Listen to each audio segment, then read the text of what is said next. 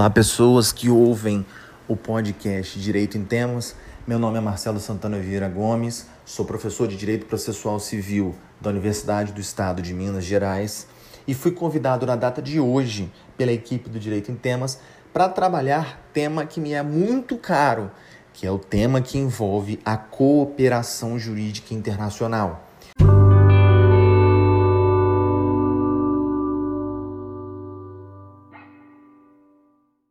Mas, Marcelo, por que trabalhar com cooperação jurídica internacional relacionada ao Código de Processo Civil? Tem alguma relação? Pessoal, tem. E tem muita relação. A gente observa desde o embrião. Qual que é o embrião do direito processual civil? O embrião do direito processual civil é o conflito. E esse conflito decorre de quê? De uma lide, é, é, a, é o tal conflito qualificado por uma pretensão resistida, já diria Carnelucci. Então, pois bem, este conflito ele não pode ser um conflito necessariamente regionalizado. A gente observa cada vez mais que a globalização e a tecnologia estreitam fronteiras. E este estreitamento de fronteiras faz com que pessoas de países diversos possam negociar, pessoas de países diversos possam ingressar com medidas judiciais que deverão ser cumpridas em outros países. Vocês observam que a todo momento nós, cidadãos, entramos na internet e com um mero clique do mouse pela internet, nós aceitamos determinadas cláusulas contratuais. E não é possível que o, o legislador, seja nacional, seja o legislador dos vários países, não estivesse atento à necessidade que, em caso da existência de um conflito, ou em caso da necessidade de cumprimento de uma medida em outro país, ele ficaria avesso a isso. Seria uma forma de dar uma indireta imunidade às pessoas para praticarem quaisquer atos e que isso seria isento de responsabilidade. E não é isso que se pensou. O Código de Processo Civil, então, pela primeira vez, estabelece dispositivos nos quais estão regulamentadas questões que envolvem a cooperação jurídica internacional. O legislador, não haver suas mudanças, deixou claro que nós, sabedores de que os conflitos são cada vez mais transfronteiriços, estamos estabelecendo isso no Código de Processo Civil de 2015. Mas, Marcelo, isso é algo tão inovador? É algo que nunca existiu? Não, isso já existia. Primeiro, a Constituição de 88 já há muito estabelecia que existem dois instrumentos de cooperação jurídica internacional, quais sejam a homologação de sentença estrangeira e a carta rogatória. A homologação de sentença estrangeira nada mais é o que? Uma sentença, um pronunciamento judicial que existiu em outro país, em outro estado-nação, e esta sentença deve ter o seu cumprimento no Brasil. Para que isso ocorra, haverá a necessidade de ela passar pelo Superior Tribunal de Justiça, que deverá analisar as circunstâncias da sentença para saber se ela atenta ou não atenta contra a ordem jurídica nacional, em especial aquilo que a gente denomina de ordem pública. E esta análise de ordem pública damos o nome de juízo de delibação. Após analisar esta sentença estrangeira, teremos aquilo que também na Constituição está estabelecido como exequatur ou execute-se. Da mesma forma, as cartas rogatórias, elas também são instrumentos jurídicos de cooperação só que, enquanto em âmbito nacional, de um estado para o outro, nós teremos a carta precatória, um juízo, por exemplo, hoje, residente em Minas Gerais. Se um juízo de Minas Gerais precisar de algo no Espírito Santo, ele vai emitir aquilo que a gente chama de carta precatória. Só que a carta precatória é só em âmbito interno. Se eu precisar de cumprimento de uma medida em âmbito internacional, o nome que nós damos é carta rogatória. E se essa carta rogatória está entrando, basicamente eu estou agora falando com vocês em relação aos pedidos que nós denominamos de pedidos passivos. Falei da sentença é, é, estrangeira que é homologada e estou falando da carta rogatória passiva também que ingressa passará também pelo Superior Tribunal de Justiça e também terá aquilo que denominamos de exequator. E aí, a gente parar para pensar, Marcelo, mas só existem esses dois instrumentos? Se vocês observarem na Constituição, apenas os dois. Mas isso quer dizer que não existam outros? Não. E um dos temas que foi objeto da minha análise, quando a dissertação, foi o auxílio direto. O auxílio direto estava já muito previsto em vários tratados internacionais. Mas, ao contrário do que ocorre nos tratados internacionais, o auxílio direto, ele em regra não deve passar por instâncias jurisdicionais. Isso quer dizer o seguinte: o pedido de auxílio direto, regra geral, vai ocorrer por meio de medidas diplomáticas. A medida jurisdicional só ocorrerá de maneira subsidiária. E essa comunicação ingressa pela via diplomática e é direcionada a quem? Aqueles que os tratados internacionais denominam de autoridades centrais. O que são as autoridades centrais? São os órgãos destinados por cada estado para receber essas comunicações e dar andamento às medidas. Marcelo, então isso quer dizer que o auxílio direto, ele estabelece medidas extrajudiciais. Mas e se eu precisar de uma medida judicial? Vai seguir todo o procedimento do exequatur? Não. Nesse caso específico, ao contrário dos outros, eu não estou falando de um processo que tramitou ou tramita no, estrangeiro. Tramitou no caso de uma sentença estrangeira ou tramitou no caso de ou tramita no caso de uma carta rogatória. Eu estou falando aqui de uma comunicação que vem do estrangeiro.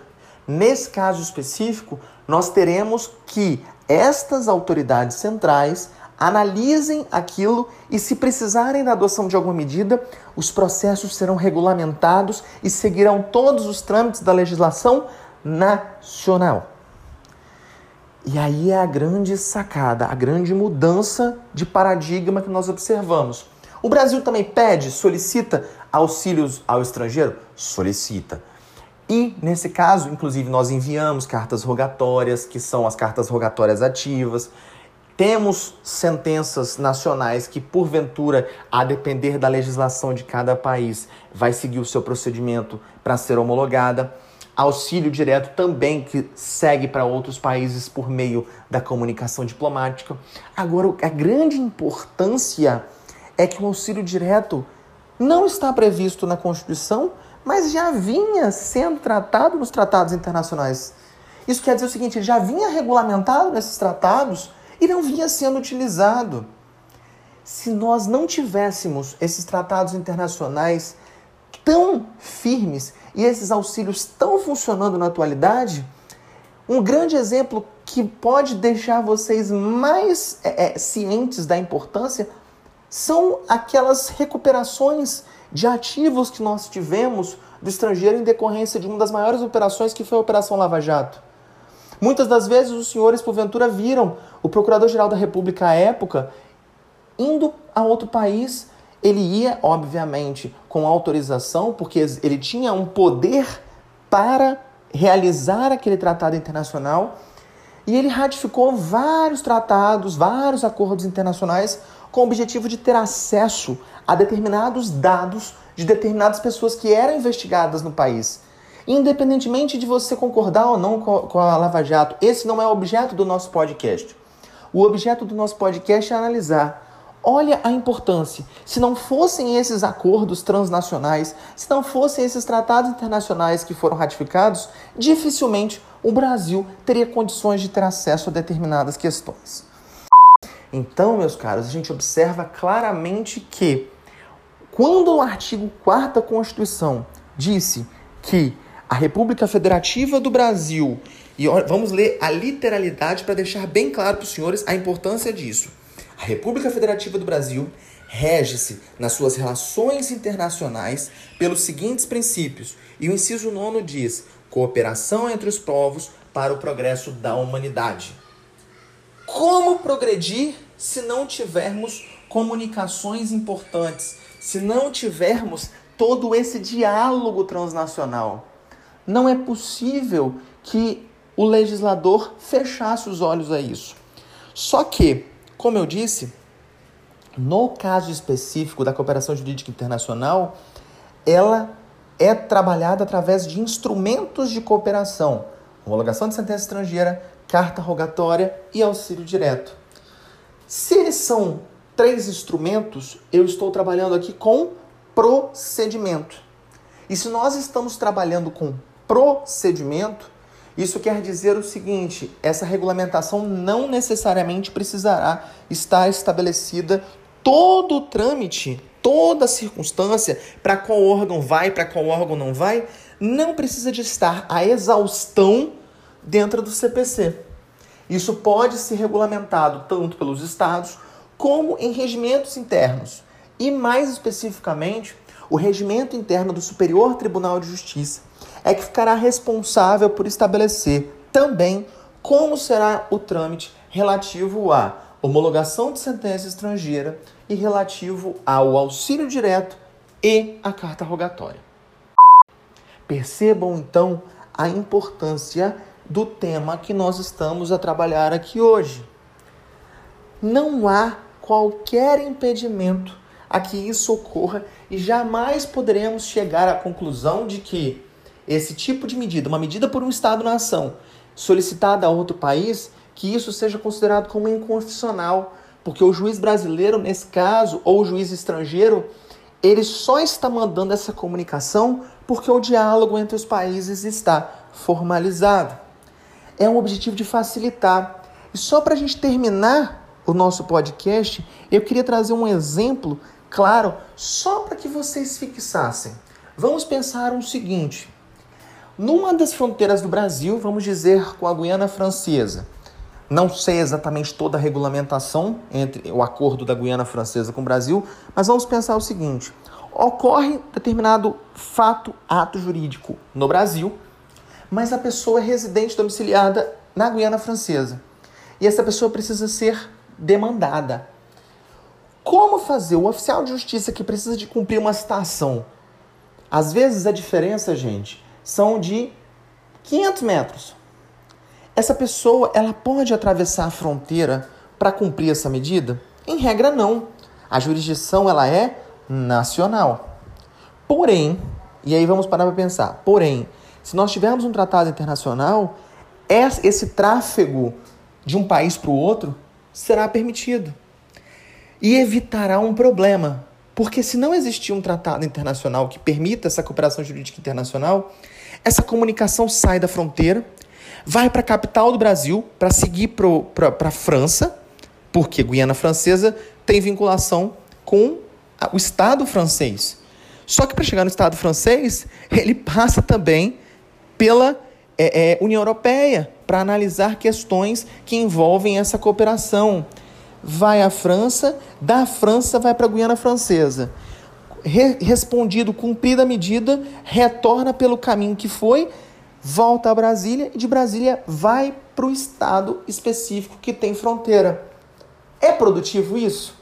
Isso facilita de alguma forma acesso à justiça? Isso facilita efetividade processual? Não é isso que a parte geral do CPC espera da gente? Espera que nós entreguemos no tempo adequado a tutela jurisdicional efetiva?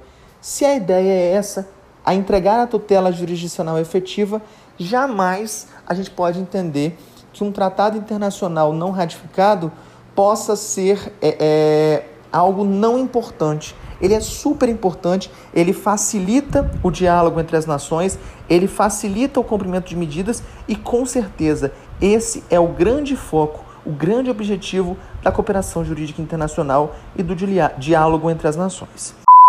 Agradeço imensamente o convite da equipe do Direito em Temas mais uma vez. Espero que nesses poucos minutos que trabalhamos aqui hoje eu possa ter expressado, tratado do tema de uma maneira mais simples, que possa ter trazido um maior, uma maior compreensão para vocês e que vocês peguem esse embriãozinho, essa pontinha da semente que eu coloquei na cabeça de vocês e estudem, porque o CPC, nesse ponto específico, inovou bastante.